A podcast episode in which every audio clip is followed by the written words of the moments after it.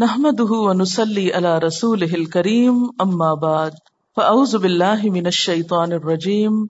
بسم الله الرحمن الرحيم. رب اشرح لي صدري ويسر لي أمري. واحلل عقدة من لساني يفقه قولي. ان المسلمين والمسلمات والمؤمنين والمؤمنات والقانتين والقانتات والصادقين والصادقات والصابرين والصابرات والخاشعين والخاشعات والمتصدقين والمتصدقات والصائمين والصائمات والحافظين فروجهم والحافظات والذاكرين الله كثيرا والذاكرات اعد الله لهم مغفرة واجرا عظيما صدق اللہ العظیم.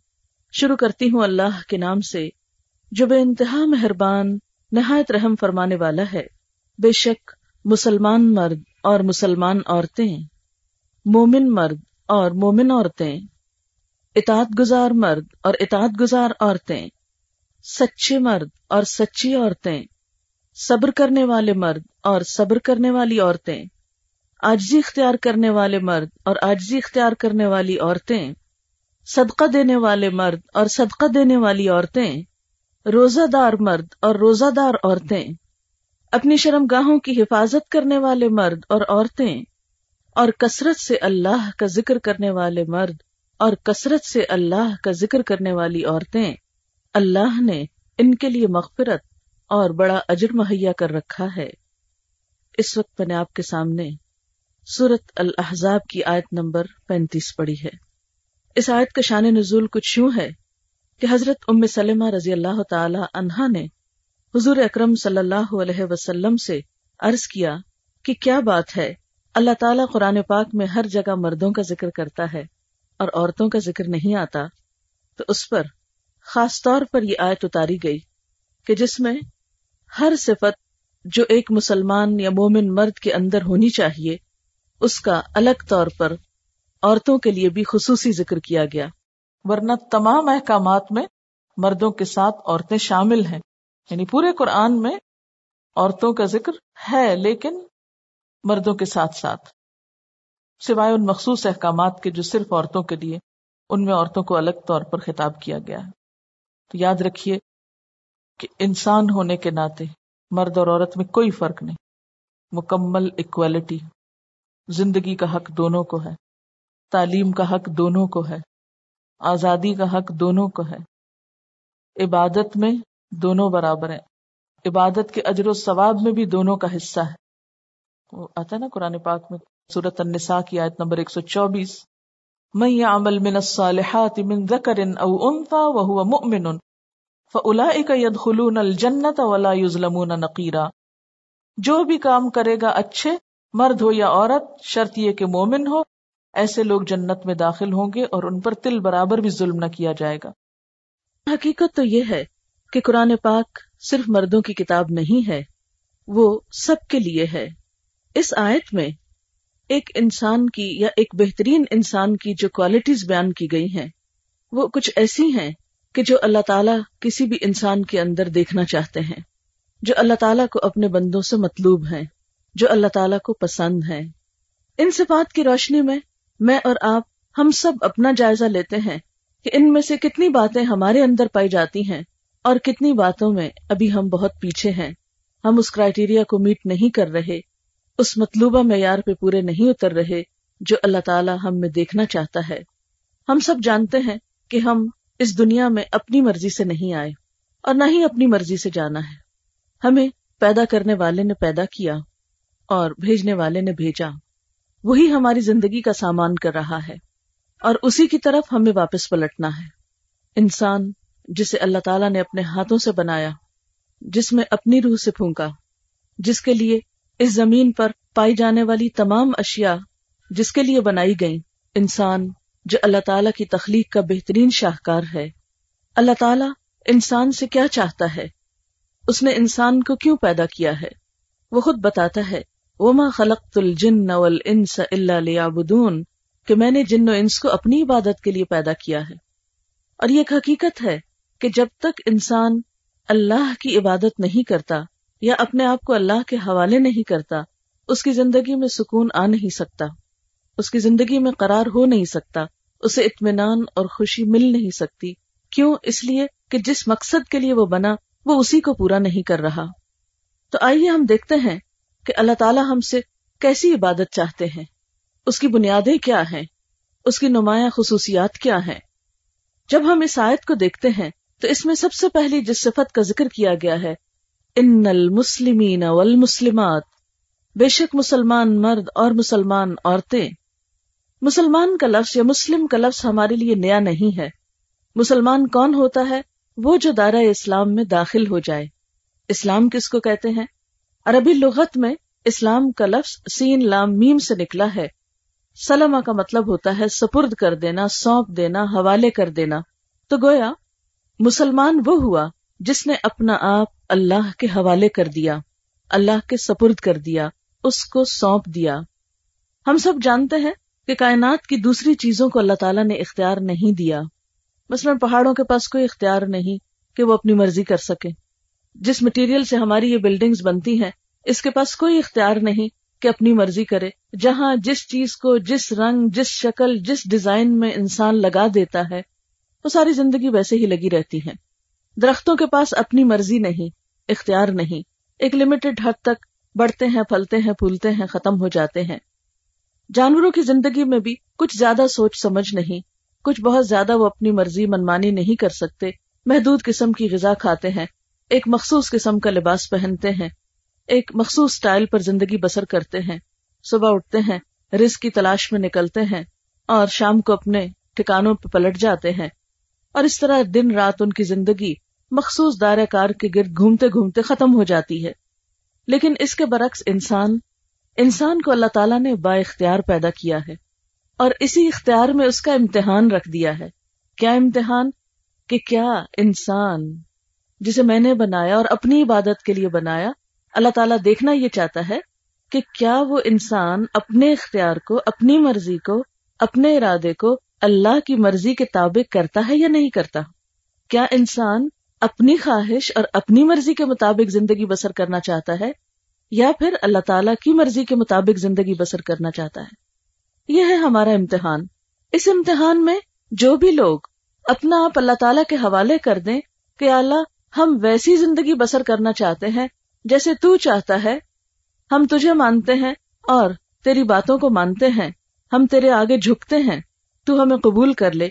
تو ایسے لوگ مسلمان کہلاتے ہیں۔ گویا مسلمان ہونا کیا ہے؟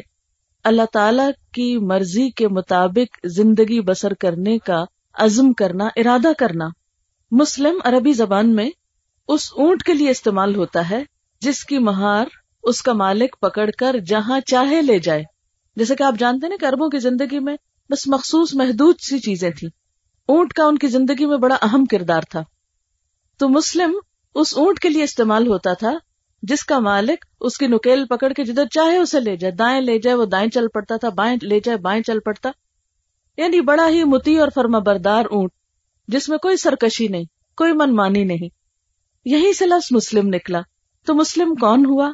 جو اپنی مہار، اپنی خواہش نفس کی مہار اپنے رب کے ہاتھ میں دے دے اور ہر وہ بات ماننے کو تیار ہو جائے جو اس کا رب اس سے چاہتا ہے اور اس میں اسے کوئی بھی آر نہ ہو، کوئی شرمندگی نہ ہو، کوئی ہچکچاہٹ نہ ہو، کوئی کمپلیکس نہ ہو، اس کا رب جو چاہتا ہے وہ کرنے کے لیے تیار ہے اور وہ خوشی خوشی کرتا ہے کیونکہ مجبوراً تو اللہ تعالیٰ جس سے چاہے کام لے لیں۔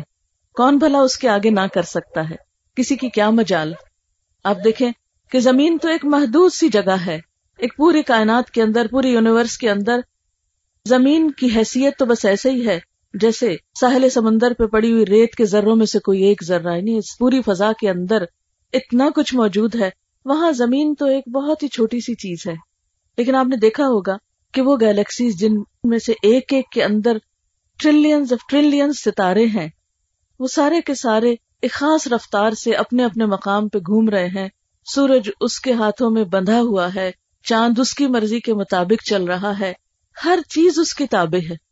قرآن پاک میں آتا ہے اسلم من فی السماوات والارض کل اللہ قانتون۔ اسی کے فرما بردار ہیں، وہ سب جو آسمانوں میں ہے اور جو زمین میں ہے سارے کے سارے اسی کی تابے داری کر رہے ہیں۔ اسی کی فرما برداری کر رہے ہیں۔ لیکن انسان کی فرما برداری کس سے تولی اور ناپی جاتی ہے کہ وہ اپنی مرضی سے، اپنی خوشی سے اپنے رب کی طرف کتنا مائل ہوتا ہے۔ تو ان المسلمین والمسلمات، بے شک مسلم مرد اور مسلم عورتیں، کون ہوئی وہ جو اپنی خوشی سے اپنے رب کی طرف چل پڑے جو اپنی مرضی سے، اپنی عقل سے، اپنی سوچ سے، اپنی خواہشات کے مطابق زندگی گزارنے کا عزم نہ رکھے بلکہ ہر چیز کو نیچے لے آئے اللہ کی مرضی کے تابع کر دیں۔ اور اس کے ساتھ ساتھ والمؤمنین والمؤمنات، اور مومن مرد اور مومن عورتیں۔ مومن کا لفظی مانا ہوتا ہے مان لینے والا۔ اور یہاں مراد کیا ہے؟ ایمان لانے والے مرد اور عورتیں۔ ایمان کیا چیز ہے؟ ایمان کہتے ہیں دل کے یقین کو، زبان کے اقرار کو اور عمل کی تصدیق کو۔ یعنی صرف نیت اور ارادہ ہی نہ کریں کہ ہم اپنا آپ اللہ کے حوالے کرتے ہیں، بلکہ اس کا زبان سے اقرار بھی کریں۔ اس پر دل سے مطمئن بھی ہو پورے اطمینان کے ساتھ، پورے یقین کے ساتھ، پوری یکسوئی کے ساتھ وہ اس کو قبول کرے یعنی اللہ کی اطاعت کو، اللہ کی مرضی کو۔ اور پھر عملی زندگی میں اس کی تصدیق بھی کریں، کیونکہ جب تک اس کی تصدیق نہ ہو، تو اس وقت تک ایمان مکمل نہیں ہوتا۔ یعنی ایک شخص دائرہ اسلام میں داخل ہو سکتا ہے، اس وجہ سے کہ وہ مسلمانوں کے گھر میں پیدا ہوا۔ مثلا ایک شخص کسی مسلمان گھرانے میں پیدا ہوا، جیسے میں اور آپ پیدا ہوئے ہیں، تو ہم بائی برتھ کیا ہوئے؟ مسلمان ہوئے۔ ہمارے ماں باپ نے ہمیں بتایا، اللہ تعالیٰ ہے ہم نے کہا ٹھیک ہے انہوں نے بتایا، اس کے رسول ہیں، آخرت ہے، کتاب ہے، پیغمبر ہے فرشتے ہم سب کے ٹھیک ہے لیکن جب تک ہم بڑے ہو کر اپنے شعور، اپنی سوچ سمجھ اور اپنی مرضی، اپنے یقین، اپنے ارادے، اپنے شوق اور اپنے محبت سے یہ اظہار نہ کریں، اس وقت تک بات نہیں بنتی۔ تو ایمان ایک شعوری کیفیت کا نام ہے، اور پھر مومن ہونے کی کچھ علامات ہوتی ہیں۔ مثلاً قرآن پاک میں اللہ تعالیٰ فرماتے ہیں والذین آمنوا اشد حبا للہ وہ لوگ جو ایمان لائے، اللہ کی محبت میں سب سے زیادہ شدید ہوتے ہیں، سب سے بڑھ کر اللہ سے محبت رکھتے ہیں۔ تو مومن ہونا دراصل پوری کنوکشن کے ساتھ، پورے دل کے اطمینان کے ساتھ اور پورے یقین کے ساتھ اس بات کا اظہار بھی کرنا، زبان سے بھی کرنا، عمل سے بھی کرنا اور دل کا اطمینان بھی ہونا۔ تو جو شخص دل کی اس کیفیت کے ساتھ اپنے جذبات کا اظہار کرتا ہے، پھر اللہ تعالیٰ اس کو جواباً امن اور سکون اور اطمینان نصیب فرماتے ہیں۔ پھر اطمینان اس کی زندگی کا ایک حصہ بن جاتا ہے۔ پھر اسی طرح ولقانتین ولقانتات اور اطاعت گزار، فرما بردار مرد اور عورتیں۔ یعنی ہم مسلمان پیدا ہوئے، ہم نے ہوش سنبھالا، تو شعور کے ساتھ اپنے ایمان کا اظہار کیا، اقرار کیا۔ اچھے حالات ہو یا برے حالات، اس میں ہم نے عمل کی تصدیق پیش کی۔ اور پھر یہ سب کچھ ایسا نہ تھا کہ صرف کوئی جذباتی معاملہ تھا، یا وقتی طور پر کسی مفاد کے تحت، یا پھر کسی کے کہنے میں آ کے ہم نے یہ سب کچھ کیا۔ نہیں، ایسا نہیں تھا، بلکہ ہم نے اپنی مسلسل وفاداری، مسلسل اطاعت اور مرتے دم تک اللہ تعالی کے ساتھ جو کمٹمنٹ کی، اس کو جب نبھایا تو قانتین کی صفت پیدا ہوئی۔ عربی زبان میں قنوت کہتے ہیں دوام اطاعت کو یعنی ایسی اطاعت جو ہمیشہ رہے، جو کبھی ختم نہ ہو یعنی مسلسل اطاعت۔ جیسے ابھی میں نے جو آیت پڑھی تھی زمین و آسمان کے بارے میں کہ ہر چیز جو ہے، کل اللہ قانتون، سب کے سب اس کے فرما بردار ہیں، سب کے سب اس کے آگے جھکے ہوئے ہیں۔ تو جس طرح آپ دیکھتے ہیں کہ سورج ہر روز نکلتا ہے اور ہر روز اللہ کے حکم پہ چلتے ہوئے ہمیں روشنی اور حرارت بخشتا ہے، جس طرح ہر روز ستارے چمکتے ہیں، جس طرح باقی مخلوق اللہ تعالی کی اطاعت کرتی ہے، اور کبھی ہم نے یہ نہیں دیکھا کہ ایک دن تو کام کر لیں اور دوسرے دن چھوڑ دیں۔ نہیں، مسلسل، پورے تسلسل کے ساتھ۔ مسلسل، ہمیشہ ہمیشہ ہمیشہ۔ تو بالکل اسی طرح قانت وہ ہوتا ہے کہ جو اللہ تعالی کی اطاعت اور اس کی عبادت میں پابندی سے کام لے۔ مثلا، نماز پڑھے تو یہ نہیں کہ جس دن دل چاہے تو پڑھ لے، اور جب دل نہیں چاہتا تو چھوڑ دے۔ ایسا شخص کانت نہیں کہلا سکتا۔ کانت تو وہ ہوتا ہے کہ بیمار ہو یا تندرست۔ خوشی کا موقع ہے، شادی کا موقع ہے، یا غمی اور وفات کا موقع ہے؟ جوان ہے یا بوڑھا ہے؟ بستر پر ہے یا پاؤں چلتا پھرتا ہے؟ مرد ہے یا عورت ہے؟ کسی بھی حال میں ہے، کوئی بھی ہے، اسے کہیں بھی نہیں بھولتا کہ وہ اللہ کا بندہ ہے۔ وہ سفر کر رہا ہو تو بھی اسے یاد رہتا ہے کہ میں نے وقت آنے پر نماز ادا کرنی ہے۔ وہ خواہ جہاز میں بیٹھا ہو یا ریل گاڑی پہ بیٹھا ہو یا کسی بس میں بیٹھا ہو یا اپنی پرائیویٹ کار پہ بیٹھا ہو، وہ جنگل میں ہو یا صحرا میں ہو، وہ کسی ہوٹل میں ہو یا اسکول میں ہو، وہ گھر میں ہو یا بازار میں ہو، وہ اپنی ورکنگ پلیس پر ہو جاب کر رہا ہو یا کچھ بھی کر رہا ہو۔ ہاں اس کے رب نے جب اسے بلایا، وہ فوراً حاضر ہو گیا۔ اور اس معاملے میں وہ کسی ملامت کرنے والے کی ملامت سے نہیں ڈرتا، کسی سے نہیں شرماتا، کسی سے نہیں جھجکتا کیونکہ اس کے دل میں اللہ کی محبت ہے۔ اس نے تو اپنے رب سے کمٹمنٹ کر رکھی ہے۔ وہ اس کے مقابل کسی اور کو نہیں رکھتا۔ والذین آمنوا اشد حبا للہ وہ لوگ جو ایمان لائے، اللہ کی محبت میں سب سے زیادہ شدید ہوتے ہیں۔ پھر ان کی زندگی میں یہ نہیں ہوتا کہ ہے یہاں کیسے نماز پڑھیں؟ یہاں تو اور لوگ مجھے دیکھ رہے ہیں، مجھے تو ان کے سامنے پڑھتے ہوئے شرم آتی ہے۔ نہیں، اسے لوگوں سے بڑھ کر اللہ تعالیٰ سے شرم آتی ہے کہ میرا رب کیا کہے گا؟ کہ میری دیوی نعمتیں تو ساری استعمال کر لی، لیکن میری اطاعت کے لیے لوگوں سے ڈرنے اور شرمانے لگا؟ وہ پھر ایسا نہیں سوچتا۔ وہ گھر میں ہو یا بازار میں؟ اس نے آزان سنی اور اسے فکر ہو گئی کہ میری تو رب کے حضور حاضری کا وقت آ گیا، کیونکہ اسے نہیں بھولتا کہ ایک وقت آئے گا بہت جلد جب اسے اس دنیا کو چھوڑ کر اپنے رب کی ملاقات کے لیے واپس جانا ہے۔ اس لیے وہ کسی سے نہیں ڈرتا، وہ کسی سے نہیں جھجکتا کوئی اور اس کو پریشرائز نہیں کر سکتا۔ کوئی اور اللہ کی محبت میں حائل نہیں ہو سکتا۔ کوئی اور اس کے راستے میں رکاوٹ نہیں بن سکتا۔ اسے گہری سے گہری نیند بھی آ رہی ہو، تو اسے نہیں بھولتا کہ اس نے نماز پڑھنی ہے۔ وہ یہ نہیں سوچتا کہ اب تو مجھے نیند آ رہی ہے تو میں نماز کیسے پڑھوں۔ وہ نہیں کہتا کہ اب تو مجھے بھوک لگی ہے تو میں نماز کیسے پڑھوں۔ وہ یہ نہیں کہتا کہ اب تو یہاں پانی نہیں ملتا تو میں نماز کیسے پڑھوں۔ اسے معلوم ہے پانی نہ ملے تو تیمم کر سکتے ہیں۔ وہ یہ بہانہ نہیں کرتا کہ میں تو بیمار ہوں، نماز کیسے پڑھوں؟ اسے معلوم ہے کہ وہ کھڑے ہو کے نہیں پڑھ سکتا تو بیٹھ کر پڑھ سکتا ہے۔ وہ جانتا ہے کہ اگر وہ بیٹھ بھی نہیں سکتا تو وہ لیٹ کے بھی پڑھ سکتا ہے۔ وہ اشاروں سے بھی پڑھ سکتا ہے۔ اس کے دل میں اپنے رب کی اہمیت ہے۔ اسے اس بات سے حیا آتی ہے کہ اس کا رب اسے پکارے اور وہ حاضر نہ ہو۔ اب دیکھیے کہ یہ آزانے جو ہوتی ہیں، یہ رب کی پکار ہوتی ہیں۔ لوگوں بندو اپنے دنیا کے کام چھوڑ دو اور میرے حضور حاضر ہو جاؤ۔ حیا السلاد حیا الفلاح او نماز کی طرف او کامیابی کی طرف۔ تو جنہوں نے اپنے رب کے ساتھ کمٹمنٹ کر رکھی ہو، وہ تو پھر سارے کام چھوڑ دیتے ہیں۔ اس لیے انہیں شرم آتی ہے۔ رب نے بلایا اور میں نہ جاؤں۔ اب دیکھیے کہ ہم انسانوں کے ساتھ کیا معاملہ کرتے ہیں کہ اگر کوئی عزیز یا دوست ہمیں انوائٹ کرے، بلائے، آؤ میرے پاس، آؤ مجھ سے ملاقات کرو۔ تو ہم کیا سوچتے ہیں کہ اگر بلانے پہ نہ گئے تو ناراض ہوں گے، خفا ہوں گے۔ لیکن نماز چھوڑتے ہوئے ہمیں کبھی خیال نہیں آیا کہ ساری نعمتیں دینے والے نے مجھے بلایا ہے۔ اگر میں حاضر نہ ہوئی تو وہ ناراض ہو سکتا ہے۔ اور پھر ایک دفعہ نہیں، کئی دفعہ اور بار بار وہ بلاتا ہے اور میں بار بار اپنے عمل سے انکار کر دوں۔ تو یہ کس قدر افسوس کی بات ہو۔ اس لیے ولقانی تینا ولقانتات اطاعت گزار فرما بردار مرد اور عورتیں ایسی ہی ہوتی ہیں کہ اللہ تعالیٰ انہیں جس کام کے لیے بھی کہیں، ان کو کرنے میں کچھ مشکل نہیں۔ بالکل ایسے ہی جس کسی سے بھی ہمیں محبت ہوتی ہے، وہ ہمیں کوئی کام کہے تو ہمیں کبھی مشکل نہیں لگتا۔ اب دیکھیے، ماؤں کو اپنے بچوں سے محبت ہوتی ہے، ماؤں کو اپنے بچوں کا کوئی کام مشکل نہیں لگتا۔ وہ اس کے لیے نیند چھوڑ دیتی ہیں، آرام چھوڑ دیتی ہیں، اپنا کھانا پینا چھوڑ دیتی ہیں۔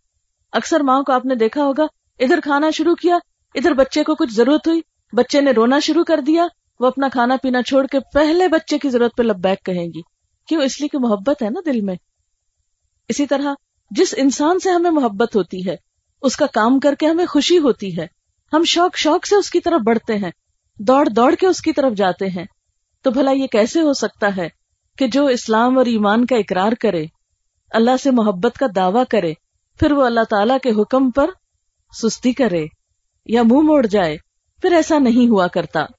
اس لیے والقانتین والقانتات، والصادقین والصادقات، اور سچے مرد اور سچی عورتیں۔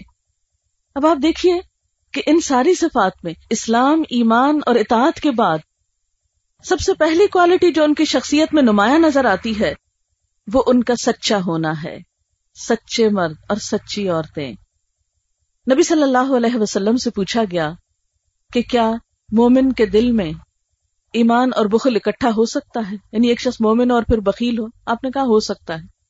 مومن بزدل ہو سکتا ہے، آپ نے فرمایا ہاں ہو سکتا ہے۔ یعنی ایک شخص مسلمان ہے لیکن کمزور ہمت ہے۔ لیکن جب آپ سے پوچھا گیا کہ ایک مومن جھوٹا ہو سکتا ہے، ایمان اور جھوٹ ایک دل میں جمع ہو سکتے ہیں، فرمایا نہیں، ایمان اور جھوٹ جمع نہیں ہوتے۔ لیکن آج ہم اپنے ایمان کا جائزہ لیں کہ ہمارے ایمان کس قسم کے ہیں کہ بات بات پہ جھوٹ بولنے کو کچھ برائی نہیں سمجھتے۔ اور صادق ہونا، سچا ہونا، محض زبان کی سچائی کے لیے نہیں استعمال ہوتا۔ یہ ایک بندہ مومن کی اوور آل کمٹمنٹ ہوتی ہے، اللہ تعالی سے بھی اور اللہ کی مخلوق سے بھی۔ تو صادقین و صادقات، نبی صلی اللہ علیہ وسلم نے فرمایا، یقیناً سچائی نیکی کی طرف لے جاتی ہے۔ اور نیکی جنت کی طرف لے جاتی ہے۔ آدمی سچ بولتا رہتا ہے۔ یہاں تک کہ اللہ کے ہاں بہت سچا لکھ دیا جاتا ہے اور جھوٹ نافرمانی کی طرف رہنمائی کرتا ہے اور نافرمانی جہنم کی طرف لے جاتی ہے۔ اور انسان یقیناً جھوٹ بولتا رہتا ہے۔ یہاں تک کہ اللہ کے ہاں اسے بہت جھوٹا لکھ دیا جاتا ہے۔ کذاب لکھ دیا جاتا ہے۔ یعنی کبھی کبھار تو زبان کی پھسلن ہو سکتی ہے، بھول چوک ہو سکتی ہے، نسیان ہو سکتا ہے۔ کیونکہ بعض اوقات انسان نے ایک کام کیا ہوتا ہے، اس کے حافظے سے ہی نکل چکا ہوتا ہے کہ اس نے کیا۔ جب کسی نے پوچھا کہ تم نے کیا تھا تو اسے یاد ہی نہیں ہوتا کہ اس نے کیا، تو کہتے نہیں، میں نے تو نہیں کیا۔ تو اب یہ تو ایک بھول ہو گئی نا اس سے، بھول چوک ہو گئی۔ لیکن وہ جان بوجھ کے ایسا نہیں کرتا کہ اسے یاد بھی ہے، اسے پتا بھی ہے، اور پھر وہ کہے کہ نہیں، میں نے نہیں کیا۔ تو سچائی جو ہے، یہ ایمان کی سب سے پہلی علامت ہے اور جھوٹ منافقت کی علامت ہے۔ نبی صلی اللہ علیہ وسلم نے فرمایا کہ چار باتیں ایسی ہیں کہ اگر وہ کسی کے اندر پائی جاتی ہو تو وہ پکا منافق ہے۔ اور اگر ان میں سے کوئی ایک چیز کسی کے اندر پائی جاتی ہو تو منافقت کی ایک خصلت اس کے اندر ہے۔ اور اس میں سب سے پہلی بات یہ کہ بات کرے منافق تو جھوٹ بولتا ہے۔ وعدہ کرے تو پورا نہیں کرتا۔ اس کے پاس کوئی امانت رکھی جائے، کوئی بات ہو، کوئی چیز ہو، اس میں خیانت کر دیتا ہے۔ اور جب لڑائی جھگڑے پہ آئے تو گالی گلوچ کرتا ہے۔ یعنی زبان بھی اس کی گندی ہوتی۔ اصل میں زبان کیا ہوتی ہے؟ ہمارے دل کی آئینہ دار ہوتی ہے نا۔ جو دل میں ہوتا ہے، بے اختیار زبان پر آ جاتا ہے۔ لیکن بندہ مومن اپنے قول میں، اپنے فیل میں، اپنے ظاہر اور باطن سب میں سچائی کو ملحوظ خاطر رکھتا ہے۔ آپ صلی اللہ علیہ وسلم نے فرمایا، وہ چیز چھوڑ دو جو تمہیں شک میں ڈالتی ہو، اور اس کو اختیار کرو جس کے بارے میں تمہیں شک کو شبہ نہ ہو۔ اس لیے کہ سچ اطمینان کا باعث ہے اور جھوٹ شک اور بے چینی پیدا کرتا ہے۔ اب دیکھیں کہ جتنی بھی یہ روحانی بیماریاں ہیں، نفساتی بیماریاں ہیں، بنیادی طور پر یہ انسان کے اندر پائی جانے والی گلٹ اور ڈسٹربنس کی وجہ سے ہوتی ہیں۔ انسان کے اندر جو ریگریٹس ہوتے ہیں، جو ندامت ہوتی ہے، جو شرمندگی ہوتی ہے، جس کو ہم دبا جاتے ہیں، جس کا ہم اقرار نہیں کرتے اور جس کو اپنے اندر سے دھونے اور صاف کرنے کی کوشش نہیں کرتے، تو وہی چیز ہمارے لیے ایک وبال جان بن جاتی ہے۔ جب بہت کچھ وہ اکٹھا ہو جاتا ہے تو پھر انسان کو لے ڈوبتا ہے۔ اسی لیے سچائی انسان کو حق کی طرف لے جاتی ہے، دل کا اطمینان پیدا کرتی ہے۔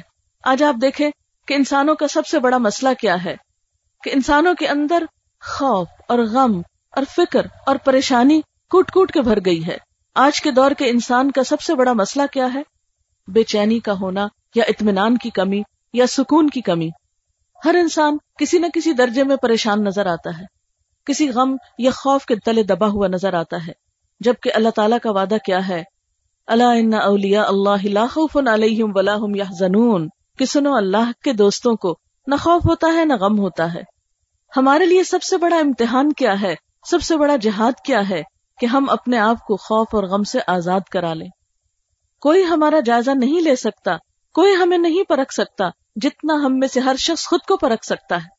اپنے آپ سے خود سوال کیا کریں، اپنے آپ سے خود پوچھا کریں کہ کیا میرے دل کو ایک اطمینان اور سکون کی کیفیت حاصل ہے یا نہیں۔ اگر ہے تو اس نعمت پر اللہ کا شکر ادا کریں، کیونکہ یہ اللہ تعالیٰ کا ایک خاص نام ہے جو اس کے چنے ہوئے بندوں کو ملتا ہے۔ اور اگر دل میں پریشانی ہے، غم ہے، خوف ہے، بے چینی ہے، تو اس کا پھر لازمن سبب معلوم کریں۔ اور جب سبب معلوم کریں گے تو آپ دیکھیں گے کہ بہت سی چیزوں کے اندر غلط بیانی، ظاہر و باطن کا تضاد، رویوں میں تضاد اور انسان کا سیلف کنٹراڈکٹری ایٹیٹیوڈ اختیار کرنا یعنی اپنے ساتھ خود ایک تضاد کا رویہ اختیار کرنا، یہ سب سے بڑی وجہ ہوتی ہے انسان کی بے اطمینانی اور پریشانی کی۔ انسان جتنا جتنا فطرت کی طرف لوٹتا ہے، جس قدر وہ اللہ تعالیٰ کی طرف رجوع کرتا ہے، اپنی غلطیوں کا اعتراف کرتا ہے، اپنے قصوروں کو مان جاتا ہے اپنے اندر سے تکبر نکال دیتا ہے، اتنا زیادہ وہ ریلیکس ہوتا چلا جاتا ہے۔ اب دیکھیں کہ جب ہم ایک غلطی کرتے ہیں اور اس کو مانتے نہیں، تو اس غلطی کو چھپانے کے لیے ہمیں اور غلطی کرنی پڑتی۔ اس کے اوپر ایک اور ڈالنی پڑتی۔ اس کا یہ کیا ہوتا ہے؟ غلطی پہ غلطی غلطی پہ غلطی، وہ اتنا بوجھ بنتا چلا جاتا ہے کہ آخر انسان اس کے دباؤ تلے آ کر ڈپریشن کا شکار ہو جاتا ہے۔ ڈپریشن کا سب سے بہترین علاج کیا ہے؟ کہ انسان اپنے رب کی طرف رجوع کرتے ہوئے اپنی غلطیوں کا اقرار کرتے ہوئے، ان کو مانتے ہوئے ان کی اصلاح کر لے، پھر زبان سے بھی استغفار کرے اور عمل سے بھی اللہ تعالیٰ کی فرما برداری کے کام کرے۔ پھر اس کے بعد فرمایا غصہ برینا غصہ برات صبر کرنے والے مرد اور صبر کرنے والی عورتیں۔ کوئی بھی انسان اس وقت تک اللہ کی اطاعت کر نہیں سکتا، ایک خوشگوار زندگی بسر نہیں کر سکتا جب تک اس کی زندگی میں صبر نہ ہو۔ صبر کا معنی کیا ہوتا ہے؟ تھم جانا۔ استقامت اختیار کرنا، جم جانا، ایسے رویے سے پرہیز کرنا کہ جس میں بے چینی ہو یا استراب ہو، یا جس میں جلد بازی ہو، یا جس میں اللہ کی نافرمانی ہو۔ کیونکہ عموماً کیا ہوتا ہے؟ بے صبرا پن جلد بازی کا نتیجہ ہوتا ہے۔ اور جلد بازی کے بارے میں نبی صلی اللہ علیہ وسلم نے کیا فرمایا؟ جلد بازی شیطان کی طرف سے ہوتی ہے۔ کسی کی بات پوری سنے بغیر جواب دے دینا۔ اب دیکھو گے کہ بازو کا تو اس سے کتنی کتنی خرابیاں شروع ہو جاتی ہیں، کتنی مشکلات پیدا ہو جاتی ہیں۔ کسی نے کچھ تھوڑی سی بات کی اس کو دو سنانا۔ چھوٹا سا غم بھی ہو، چھوٹی سی بات بھی ہو، تو اس کو سہنے کی بجائے اس پر چیخنا چلانا۔ تو چھوٹی چھوٹی بات پر جب ہم نیگیٹو ریئیکشن شو کرتے ہیں، چیختے چلاتے ہیں، دوسروں کو برا بھلا کہتے ہیں لان تان کرتے ہیں، تو اس سے آپ دیکھیں کہ کوئی بھی مسئلہ حل نہیں ہوتا، بلکہ عموماً مسئلے پہلے سے زیادہ بگڑ جاتے ہیں، زیادہ سے زیادہ خرابیاں پیدا ہونے لگتی ہیں۔ اس لیے زندگی میں بہترین صفت ہے وسا برین وسا براد قرآن پاک میں اللہ تعالیٰ زندگی کی ساری مشکلات کے حل کے طور پر دو نسخے بتاتے ہیں۔ یا الذین آمنوا استعینوا بالصبر والصلاة۔ یہاں سلاد سے پہلے صبر کو رکھا گیا۔ اے لوگو جو ایمان لائے ہو، مدد مانگو اللہ تعالیٰ سے صبر اور نماز کے ذریعے۔ یعنی کوئی مشکل ہو، کوئی دکھ ہو، کوئی پریشانی ہو، تو اس کے لیے پہلے کام تو کیا کرو، اپنے اندر صبر پیدا کرو۔ کیونکہ ہر چیز کا ایک وقت مقرر ہوتا ہے۔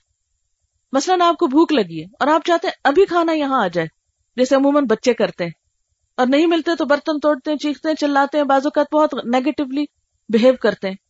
لیکن کھانا لا کے رکھنے میں، اگر پکا ہوا نہیں تو پکانے میں، اور اگر گھر میں کوئی چیز نہیں تو باہر سے لانے میں ایک وقت لگے گا۔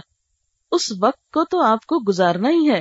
چاہے تو آپ چیخے مار کے گزارے چاہے تو آپ دروازے پٹک کے گزارے چاہے تو آپ صبر سے گزارے ان سارے رویوں میں صبر کرنا یعنی خوشی خوشی اس تکلیف کو برداشت کر لینا اور وقت کے بدلنے کا انتظار کرنا، یہ بے حد ضروری ہے۔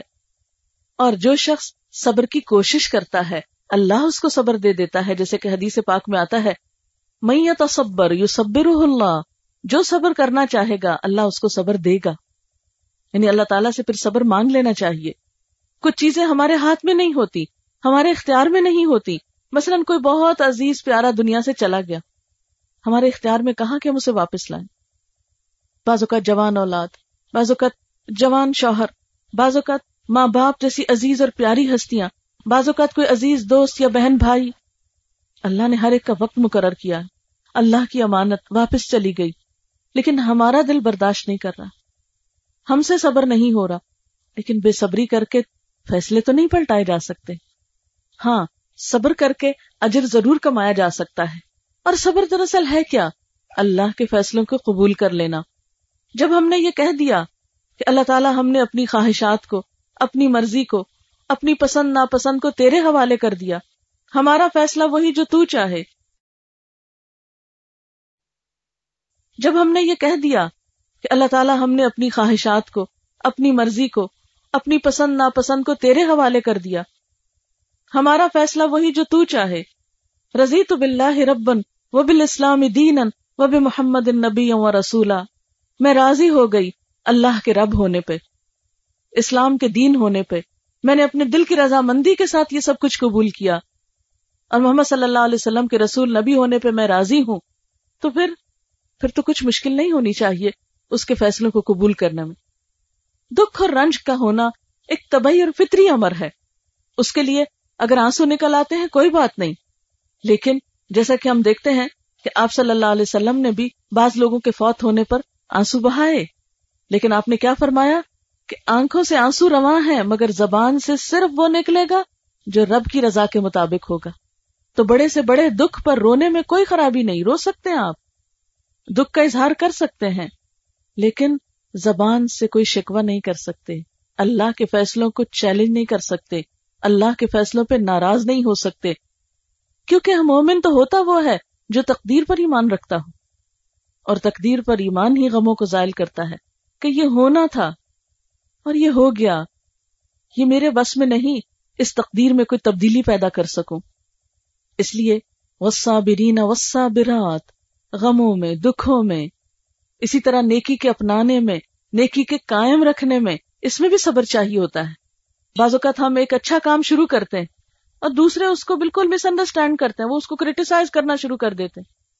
آپ کسی کی مدد کرنا چاہتے ہیں، وہ بالکل اس کو الٹے معنی میں لیتا ہے۔ اب آپ کو بڑا ہی دھچکا لگتا ہے، بہت آپ تکلیف محسوس کرتے ہیں کہ میں نے تو دوسرے کی بھلائی چاہی تھی، دوسرے نے میرے ساتھ بڑی زیادتی کی، مجھے صحیح سمجھا ہی نہیں۔ تو انسان پھر کیا کرتا ہے؟ نیکی کے کام چھوڑ دیتا ہے۔ مثلا اگر آپ نماز پڑھنے لگے اور کسی نے مذاق اڑا دیا، یا آپ نے حجاب شروع کیا اور کسی نے اس کا مذاق اڑا دیا تو عموماً کیا ہوتا ہے؟ ہم چھوڑ دیتے ہیں۔ ہم کہتے ہیں مجھ سے نہیں سنی جاتی یہ باتیں۔ تو یاد رکھیے، ایک انسان اللہ تعالیٰ کا مطلوبہ انسان بن نہیں سکتا جب تک کہ زندگی کے مختلف حالات میں وہ صبر سے کام نہ لے۔ کیونکہ اللہ تعالیٰ کا وعدہ ہے ان نما الصابرون اجرہم بغیر حساب۔ کہ صبر کرنے والوں کو ان کا اجر بے حساب دیا جائے گا۔ بغیر کسی حساب کے۔ حدیث پاک میں آتا ہے، مومن کا معاملہ بھی بہت عجیب ہے۔ اس کے ہر کام میں اس کے لیے بھلائی ہے اور یہ چیز مومن کے سوا کسی اور کو حاصل نہیں ہوتی۔ اگر اسے خوشحالی نصیب ہو، تو اس پہ اللہ کا شکر ادا کرتا ہے۔ تو یہ شکر اس کے لیے بہتر ہوتا ہے۔ اور اگر اسے تکلیف پہنچے، تو صبر کرتا ہے۔ اور یہ صبر اس کے لیے بہتر ہوتا ہے۔ یعنی اس کے حق میں بہت اچھا ہوتا ہے۔ کیونکہ بے صبری کرنے سے کوئی بھی فیصلہ اللہ کا بدلتا نہیں، حالات بدلتے نہیں۔ اس لیے ایسے مواقع پر ایک اچھا رویہ اختیار کرنا اللہ تعالیٰ کو خوش کر دیتا ہے۔ آپ صلی اللہ علیہ وسلم نے فرمایا، جو صبر کا دامن پکڑتا ہے، اللہ اسے صبر کی توفیق دیتا ہے۔ اور کوئی شخص ایسا عطیہ نہیں دیا گیا جو صبر سے زیادہ بہتر اور وسیع ہو۔ یعنی انسان کو ملنے والے جتنے بھی اللہ تعالیٰ کی بخششیں اور عنایتیں ہیں، ان میں سب سے بہترین چیز صبر کی کوالٹی ہے۔ جس کو یہ مل گئی، اسے بہت بڑی خیر مل گئی۔ ولخاشعین والخاشعات، اور خوشو اختیار کرنے والے مرد، اور خوشو اختیار کرنے والی عورتیں۔ اب آپ دیکھیں کہ ایک شخص جو مسلم ہو، مؤمن ہو، اللہ کی اطاعت کرنے والا ہو، سچ بولنے والا ہو، صبر کرنے والا ہو، تو پھر لازمن اس کے اندر ایک اور خوبی جنم لیتی ہے، اور وہ ہے خوشو و خزو کی آجزی کی، انکساری کی، نرمی کی۔ خوشبو کا لفظی معنی ہوتا ہے دب جانا، خاکساری اختیار کرنا۔ اب دیکھیں کہ کائنات کی ہر چیز اللہ کی عظمت و جلال کے آگے دبی ہوئی ہے۔ کوئی چیز سرکشی نہیں کرتی۔ اب دیکھیں کہ سورج ہماری زمین سے کئی گنا بڑا ہے۔ ہر وقت اس میں آگ کی بٹیاں جل رہی ہیں اور جل رہی ہیں اور بڑک رہی ہیں۔ لیکن اس کے باوجود وہ کبھی ایسا نہیں کرتا کہ ہمیں روشنی بھیجنے کے بجائے آگ پھینکنا شروع کر دے ہم پر۔ وہ سرکشی کرے۔ آپ نے دیکھا ہوگا کہ جب بادل آتے ہیں تو ایک خاص رخ پہ اڑتے ہیں۔ ایسا نہیں ہوتا کہ اللہ تعالیٰ انہیں ایک خاص منزل پہ بھیجنا چاہے۔ اور وہ اس کی نافرمانی کر کے الٹے چلنا شروع کر دیں۔ نہیں، ایک چھوٹے سے چھوٹا پتا بھی اللہ کے حکم کی تابے داری کرتا ہے، فرما برداری کرتا ہے، اس کے آگے دبا ہوا ہے، جھکا ہوا ہے۔ آپ نے کبھی نہیں دیکھا ہوگا کہ مثلاً ایک گلاب کا پھول جتنا اللہ نے اس کا سائز بنایا، اس سے کچھ چار گنا بڑا نکلے۔ ہاں کبھی کبھی ایسے معجزے ہوتے ہیں، اللہ تعالیٰ اپنی نشانیاں دکھاتا ہے کہ کوئی خاص پودا بہت کثرت سے ایک بہت بڑے سائز پہ جا کے بڑھتا ہے۔ لیکن عام طور پر ہر چیز کے لیے جو حد بندی اللہ نے رکھی وہ اس پہ آ کے پلٹ جاتا ہے۔ کبھی آپ کو سمندر پہ جانے کا اتفاق ہوا ہوگا تو آپ نے دیکھا ہوگا کہ بڑی سے بڑی لہریں آتی ہیں، لیکن اپنی حد پہ آ کے ختم ہو جاتی ہیں، جھک جاتی ہیں، دب جاتی ہیں۔ یوں لگتا ہے نا جیسے تیز شور شرابے کے ساتھ ایک لہر آ رہی ہے۔ آتے آتے آتے جب کنارے پہ پہنچتی ہے تو یوں لیٹ جاتی ایسے لگتا ہے ایک دم جھک گئی، ایک دم دب گئی، ایک دم آج اس سے آگے نہیں جاتی، حد نہیں توڑتی۔ سرکشی نہیں دکھاتی۔ تو بالکل ایک بندہ مومن کے اندر بھی یہ کوالٹی ہوتی ہے کہ وہ اللہ کے آگے بھی جھکا ہوا ہوتا ہے۔ اور اسی طرح اس کے بندوں کے سامنے بھی وہ نرم مزاج ہوتا ہے۔ اس کے اندر آجزی ہوتی ہے۔ وہ تکبر سے خالی ہوتا ہے۔ اس لیے کہ تکبر اللہ تعالیٰ کو پسند نہیں۔ وہ شخص جنت میں نہ جائے گا جس کے دل میں رائی کے دانے برابر بھی تکبر ہو۔ اور تکبر کیا ہوتا ہے؟ لوگوں کو حقیر سمجھنا، انہیں بے وقوف سمجھنا انہیں اپنے سے چھوٹا اور معمولی سمجھنا اور خود کو بڑی چیز سمجھنا اور اس کے ساتھ حق کا انکار کر دینا۔ یعنی ایک سچی بات سامنے آئے کہ نہیں، میں نہیں مانتا۔ یعنی بازو کا تو ایسا ہوتا ہے نا کہ آپ کسی کو بالکل ایک فیکٹس پر مبنی بات، حقائق پر مبنی بات بتا رہے ہوتے ہیں، دوسرا کہ تم جو مرضی کر لو، میں نے تو ماننا ہے ہی نہیں۔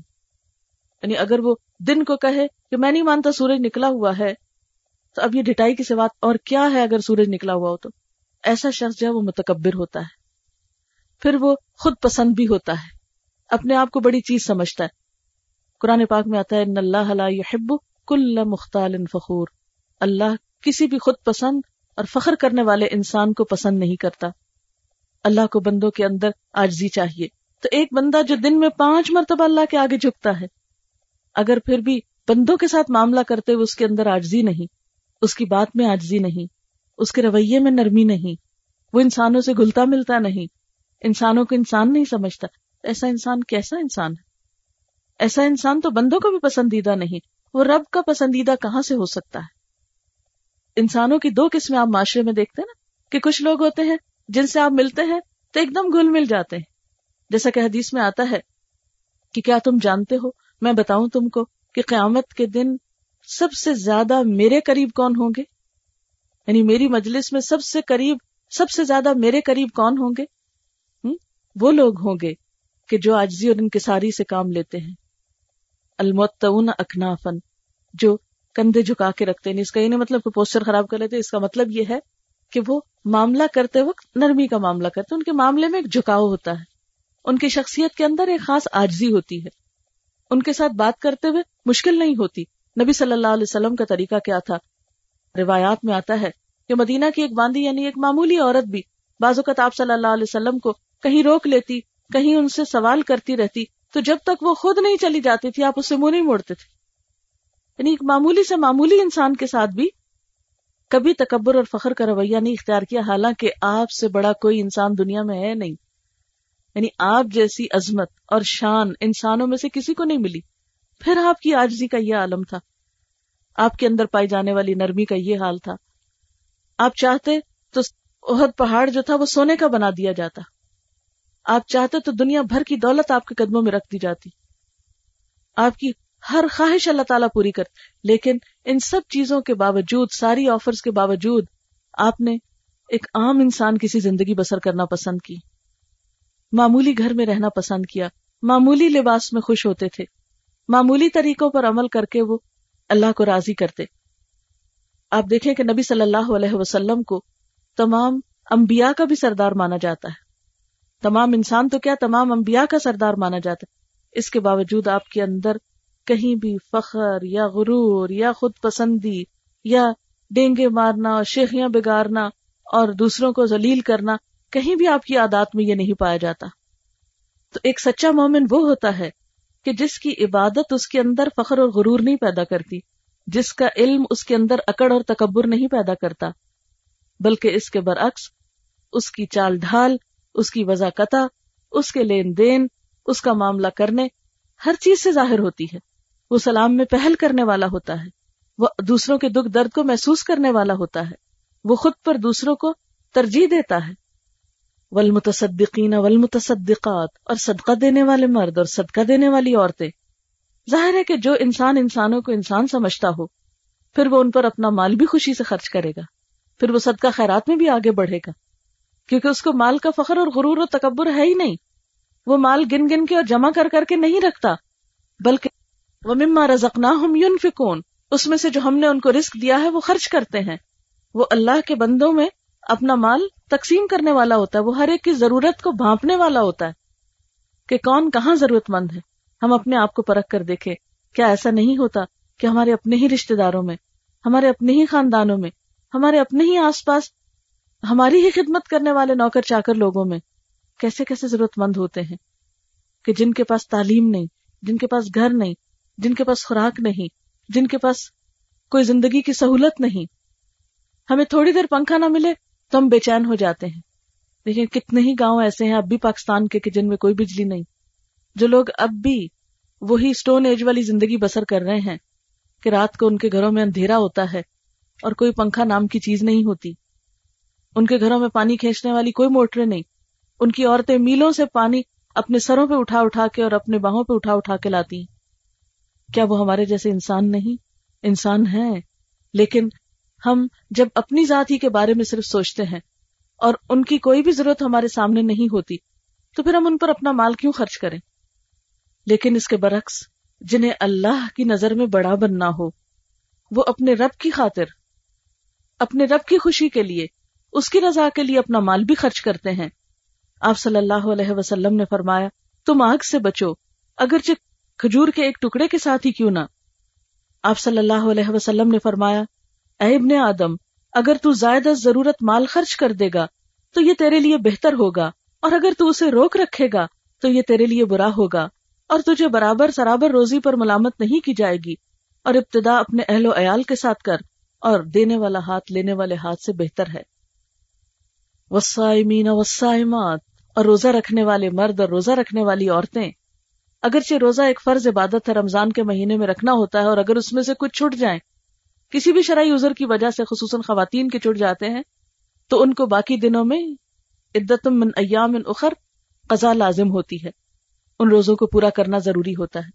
لیکن صرف فرض ہی نہیں پورا کرنے والے، بلکہ نفلی روزے رکھنے والے بھی۔ کیونکہ ایک دن جو انسان اللہ کی رضا کی خاطر روزہ رکھتا ہے، تو اللہ تعالیٰ اس سے جہنم کو دور کر دیتا ہے۔ نبی صلی اللہ علیہ وسلم نے فرمایا، جو شخص اللہ کی راہ میں ایک دن کا روزہ رکھتا ہے اللہ تعالیٰ اس کے ستر سال کے فاصلے تک جہنم کی آگ سے اس کو دور کر دیتا ہے۔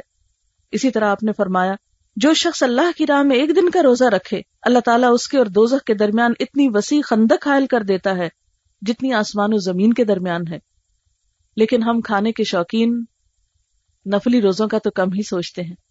حالانکہ اللہ کے نبی داؤد علیہ السلام جنہیں بادشاہت ملی تھی، ان کا طریقہ کیا ہوتا تھا؟ ایک دن روزے سے ہوتے تھے اور ایک دن روزہ چھوڑ دیتے تھے۔ پھر اسی طرح نبی صلی اللہ علیہ وسلم فرض روزوں کے علاوہ کثرت سے نفلی روزے بھی رکھا کرتے تھے۔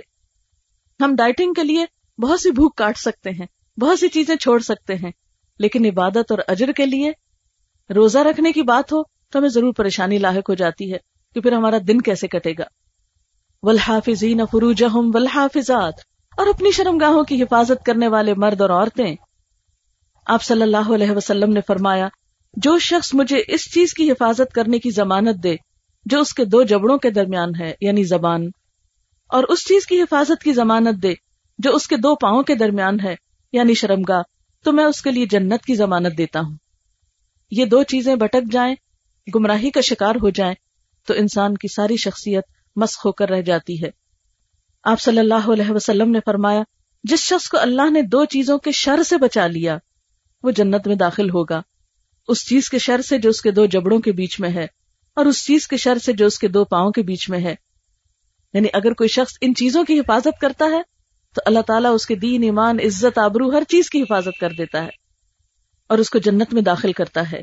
آپ صلی اللہ علیہ وسلم نے فرمایا، بے حیائی جس چیز میں ہوتی ہے، اسے ایبدار بنا دیتی ہے اور حیا جس چیز میں ہوتا ہے، اسے زینت بخشتا ہے۔ آپ نے یہ بھی فرمایا الحیا اللہ عطی اللہ بخیر حیا نہیں لاتا مگر خیر ہی خیر، بھلائی ہی بھلائی۔ اب یہ شرم گاہوں کی حفاظت کی جو بات ہے، اس میں دو اہم ترین چیزیں ہیں۔ ایک تو زنا سے پرہیز کرنا، عمل قوم لوت ہوموسیکشوالٹی سے بچنا، اور دوسرا اپنے آپ کو ننگا ہونے سے برہنا ہونے سے بچانا۔ بعض اوقات دیکھا گیا ہے کہ خواتین خواتین کے سامنے ننگا ہونے میں کوئی حرج محسوس نہیں کرتی۔ بعض اوقات سننے میں آیا ہے کہ جسے فل باڈی ویکسنگ کراتے ہیں۔ اور اس میں سارے آزاد جو ہیں وہ ایک خاتون دوسری خاتون کے سامنے کرتی اور یہ کہتے ہیں کہ نہیں، اس سے کیا فرق پڑتا ہے؟ عورت ہی تو ہے۔ اس چیز سے منع کیا گیا، قرآن پاک کیا بتا رہا ہے؟ ولحافظین فروج ہوں ولحافظات عورت کا عورت کے سامنے بھی سطر ہے۔ یعنی صرف یہ نہیں کہ مردوں سے ہی اپنے جسم کے اعضاء کو چھپانا ہے، عورت کو عورت کے سامنے بھی حیا کی ضرورت ہے۔ اسی طرح مثلا سوئمنگ میں جسم کو اتنا کھول دینا کہ ایک عورت دوسری عورت کو دیکھے یا جوان بچیاں ایک دوسرے کو دیکھیں اس کی اجازت نہیں ہے۔ اسی طرح ایسا لباس نہیں پہننا چاہیے کہ جس سے جسم کے آزاد جھلکیں۔ بعض اوقات بچیاں ٹائٹ جینس پہنتی ہیں جس سے ان کے جسم کا ایک ایک حصہ جو ہے وہ نمایاں نظر آ رہا ہوتا ہے۔ یا اسی طرح یہ نہیں کہ یہ صرف عورتوں کے لیے ہے، مردوں کے لیے بھی ہے، لڑکوں کے لیے بھی ہے کہ ایسے ڈریسز پہننے سے منع کیا گیا ہے کہ جس سے ان کے جسم کے قابل شرم حصے، پوشیدہ حصے سامنے آئیں۔ اور عورتوں کو تو خاص طور پر اپنے سینے کی حفاظت کے لیے بھی کہا گیا ہے۔ قرآن پاک میں خصوصی طور پر فرمایا ولی درب نہ بخم نہ اللہ جیو انہیں چاہیے کہ اپنے دوپٹے اپنے سینوں پر ڈال کر رکھیں۔ کیونکہ ایک اور جگہ پر فرمایا، ولا تبرج نہ تبر جل جاہلیت الا کہ عورتیں وہ پہلی دور جاہلیت جیسی سجدج نہ دکھائیں، اپنے جسم کے فگرز کو نمایاں نہ کریں۔ کیونکہ یہ تو جاہلیت کی علامت ہے۔ آج ہم اسے ماڈرن ہونے کی علامت سمجھتے ہیں۔ پھر فرمایا وزا کرین اللہ کثیرن وزا کرات کثرت سے اللہ کا ذکر کرنے والے مرد اور کثرت سے اللہ کا ذکر کرنے والی عورتیں۔ قرآن پاک میں اللہ تعالیٰ ایک اور جگہ پر فرماتے ہیں، یا اللہ ذکرن کثیرا۔ اے لوگو جو ایمان لائے ہو، اللہ کا ذکر کرو، اللہ کو یاد کرو، کثرت کے ساتھ یاد کرنا۔ ایک حدیث میں آتا ہے کہ اذکر اللہ تعالی حتی یقول مجنون۔ اللہ کو اتنا زیادہ یاد کرو کہ لوگ مجنون سمجھنے لگے۔ اصل میں ذکر کس کا کرتا ہے انسان جس سے محبت ہوتی؟ جس کی بھی آپ کے دل میں محبت ہو، آپ بہانے ڈال ڈال کے اس کی باتیں کرتے ہیں، اس کا ذکر کرتے ہیں۔ کسی نہ کسی طرح اس کا نام آپ کے منہ پہ آ ہی جاتا ہے۔ اس کا ذکر آپ کے منہ پہ خود بخود آتا ہے۔ آپ نہ بھی چاہیں تو آپ مجبوراً کچھ نہ کچھ اس کی بات کر دیتے ہیں۔ اگرچہ بازو کر لوگوں کو پسند نہیں آتا کہ لو تم تو سارا وقت فلاحی کو یاد کرتے رہتے۔ مثلاً بچیاں اگر میکے آتی ہیں اپنے شوہر کی یا بچوں کی زیادہ بات کرتی تو وہ میکے والوں کو اچھا نہیں لگتا کہ کیا تم سارا دن یہی چرچا کرتی رہتی۔ اسی طرح محبت کے جو بھی مراکز ہوتے ہیں، عموماً لوگ ان کی باتیں کرتے رہتے۔ مثلاً کسی کو مال سے محبت ہے تو ہر وقت پیسے کی بات کرے گی۔ اٹھتے، بیٹھتے، پیسے گنے گا، اس خوابوں میں بھی وہی چیز نظر آئے گی۔ ہر وقت اسی کا ذکر ہوگا، جہاں بیٹھیں گے پیسے کمانے کی باتیں ہوں گی۔ اسی طرح جن کو کپڑوں سے دلچسپی ہے وہ اس کی باتیں کریں گی، جن کو کھانوں سے دلچسپی ہے وہ ہر وقت ریسیپیز ہی ایکسچینج کرتے رہیں گے۔ تو ہر شخص اپنی محبت کے موضوع پہ بولتا ہے۔ تو ولدین امن اشد حب اللہ وہ لوگ جن کے اندر ایمان ہوتا ہے، وہ تو اللہ کی محبت میں سب سے زیادہ شدید ہوتے ہیں۔ اس لیے سب سے زیادہ وہ اللہ کو یاد کرتے ہیں۔ اور یاد سب سے پہلے تو دل میں ہوتی یعنی چپکے چپکے دل میں بھی یاد کرتے ہیں۔ کہیں بیٹھے ہوں، کسی غم میں، خوشی میں ان کو بوریت نہیں ہوتی، ان کے دل میں اللہ کی یاد ہوتی۔ وہ جہاں بھی نگاہ ڈالتے، ان کو اپنے رب کی کوئی نہ کوئی قدرت اور نشانی نظر آتی۔ ہے پھر اسی طرح وہ ذکر زبان پر بھی ہوتا ہے۔ اور زبان پر ذکر لانا دو طریقے سے ہوتا ہے۔ ایک تو یہ کہ اللہ تعالیٰ کی باتیں کرنا لوگوں کے ساتھ بیٹھ کر، اور دوسرا یہ ہے کہ خاموشی سے کوئی تسبیح پڑھتے رہنا۔ تو وزاکرین اللہ کثیرن وزاکرات یہ اللہ تعالیٰ کا اپنا مطالبہ ہے ہم سب سے کہ ہم بہت زیادہ اس کو یاد کریں۔ سب سے بڑھ کر اس کو یاد کرنے والے ہوں۔ آپ صلی اللہ علیہ وسلم نے فرمایا، تیری زبان ہمیشہ اللہ کے ذکر سے تر و تازہ رہے۔ ایک اور حدیث میں فرمایا، میں تم کو حکم دیتا ہوں کہ اللہ کو زیادہ یاد کرو اور ذکر کی مثال ایسی سمجھو جیسے کسی آدمی کا اس کے دشمن نہایت تیزی سے پیچھا کر رہے ہوں۔ یعنی آپ ذرا تصور میں لائیں کہ کوئی کبھی خواب میں بھی ایسا نظر آتا نا کوئی پیچھے لگا ہوا ہے تو سوتے میں پسینے آنے لگتے ہیں۔ تو کہاں یہ کہ کسی شخص کا دشمن اس کے پیچھے لگ جائے؟ بازو کا ایسا تھا نا کوئی گاڑی آپ کی گاڑی کے پیچھے لگ جاتی، تو اس کتنی خوف اور گھبراہٹ کی حالت ہوتی۔ یعنی کوئی بھی ایسا موقع آپ سوچ سکتے ہیں۔ تو فرمایا کہ اللہ کو زیادہ یاد کرو۔ ذکر کی مثال ایسی سمجھو، جیسے کسی آدمی کا اس کے دشمن نہایت تیزی سے پیچھا کر رہے ہیں۔ یہاں تک کہ اس آدمی نے بھاگ کر ایک مضبوط قلعے میں پناہ لے لی اور دشمنوں کے ہاتھ میں پڑنے سے بچ گیا۔ اسی طرح بندہ شیطان سے نجات نہیں پا سکتا۔ مگر اللہ کے ذکر کے سہارے۔ یہ ہمارا دشمن شیطان جو ہے، ہر وقت ہمارے پیچھے بھاگ رہا ہے۔ کچھ کریں، کہیں پر ہو کھانا کھائیں، ساتھ شامل ہے۔ ٹوائلٹ جائیں، ساتھ موجود ہے۔ سوئیں، ساتھ موجود ہے۔ ڈراؤنی خوابوں کی شکل میں نظر آتا رہے گا۔ نماز پڑھیں تو دل میں وسوسے لا رہا ہے۔ کوئی نیت کرے نیک کام کرنے کی وہی نیت میں فطور ڈالے گا۔ ہر چیز میں بربادی ڈالنے پہ تلا ہوا ہے ہمارا دشمن۔ تو ایسے میں کون سی چیز ہمیں پناہ دے سکتی ہے؟ مضبوط قلعہ کیا ہے جس میں داخل ہو کر ہم اس سے بچ سکتے ہیں؟ وہ اللہ کا ذکر ہے، اللہ کی یاد ہے۔ اب یہ کہ اللہ کا ذکر کثرت سے کیسے کیا جائے؟ ہم دیکھتے ہیں کہ نبی صلی اللہ علیہ وسلم نے صبح سے شام تک مختلف سچویشن کے لیے ذکر کیا اور ہمیں بتائے۔ تو مصنون ازکار کی پابندی کرنا جو ہے، اس صف میں شامل ہونا ہے جس کے لیے اللہ تعالیٰ فرما رہے ہیں کہ کثرت سے اللہ کا ذکر کرنے والے مرد اور عورتیں۔ اور آپ یاد رکھیے کہ جتنی بھی ہماری عبادات ہیں، ان عبادات میں بھی سب سے بہتر عبادت اس کی ہے جو اللہ کو زیادہ یاد کرتا ہے۔ مثلا ایک شخص نے اللہ کے رسول صلی اللہ علیہ وسلم سے پوچھا کہ سب سے اچھی نماز کس کی ہے؟ فرمایا جو کثرت سے اللہ کو یاد کرے۔ سب سے اچھے روزے کس کے ہیں؟ فرمایا جو اس میں سب سے زیادہ اللہ کو یاد کرے۔ سب سے اچھا حج کس کا فرمایا جو حج میں سب سے زیادہ اللہ کو یاد کرے۔ سب سے اچھا جہاد کس کا ہے؟ جو اس موقع پر سب سے زیادہ اللہ کو یاد کرے۔ تو ایک شخص ہے جو فرائض پورے کر رہا ہے۔ اور ایک شخص جو ہے وہ فرائض پورے کرنے کے ساتھ ساتھ اللہ کو بھی یاد کر رہا ہے۔ تو اللہ کی نظر میں اس کا مقام کہیں زیادہ ہے، بنسبت اس کے کہ ہم روکھی پھیکی عبادت کر دیں۔ اس لیے جس کے اندر یہ تمام صفات ہوں گی، ان المسلمین والمسلمات والمؤمنین والمؤمنات والقانتین والقانتات والصادقین والصادقات والصابرین والصابرات والخاشعین والخاشعات والمتصدقین والمتصدقات والصائمین والصائمات والحافظین فروجهم والحافظات والذاکرین اللہ کثیرا والذاکرات عد اللہ لهم مغفرتا عد اللہ لهم مغفرتا اللہ نے ان لوگوں کے لیے بخشش تیار کر رکھی ہے کہ ان کو تو میں نے بخش دینا ہے۔ وہ اجرن عظیما اور عظیم اجر تیار کر رکھا ہے۔ جو لوگ اپنے آپ کو اللہ کے حوالے کریں، جو لوگ اپنی زبان اور عمل سے اس بات کی تصدیق کریں، جو ہر حال میں خوشی ہو یا غم اللہ کی اطاعت پہ راضی رہیں، جو ہر حال میں کمیٹڈ ہوں، سچے ہوں، جو صبر کی کوالٹی اپنے اندر رکھتے ہوں، جن کے اندر آجزی اور نرمی ہو، جو اللہ کی راہ میں اپنا مال خرچ کر سکتے ہوں، جو نہ صرف یہ کہ مال خرچ کرنے والے، بلکہ اپنے نفس کی قربانی کرتے ہوئے روزے رکھنے والے ہوں، جو اپنی شرم گاہوں کی حفاظت کرنے والے ہوں پاکیزہ اور عفت و حیا کے ساتھ زندگی بسر کرنے والے ہوں اور جو کثرت سے اللہ کو یاد کرتے ہوں، اٹھتے بیٹھتے اللہ کا نام لیتے ہوں۔ سبحان اللہ الحمد للہ اللہ اکبر، لا الہ الا اللہ، استغفر اللہ، لا الہ الا انت، سبحانک انی کنت من الظالمین۔ یا حیو یا قیوم برحمتک استغیث۔ یعنی کوئی بھی ذکر، اٹھتے بیٹھتے چلتے پھرتے، کیونکہ اللہ تعالیٰ کا وعدہ ہے فض قرونی ازکر کم وشکرولی ولا تک فرونی تم مجھے یاد کرو، میں تمہیں یاد رکھوں گا۔ اور تم میرا شکر ادا کرو اور میری ناشکری نہ کرو۔ ایسے لوگوں کے لیے اللہ تعالیٰ نے کیا تیار کیا ہے؟ عد اللہ مغفرتا اجر عظیما۔ اللہ نے ان کے لیے بخشش اور بڑے اجر کا وعدہ کیا ہے۔ وعدہ ہے اللہ کا۔ ہاں؟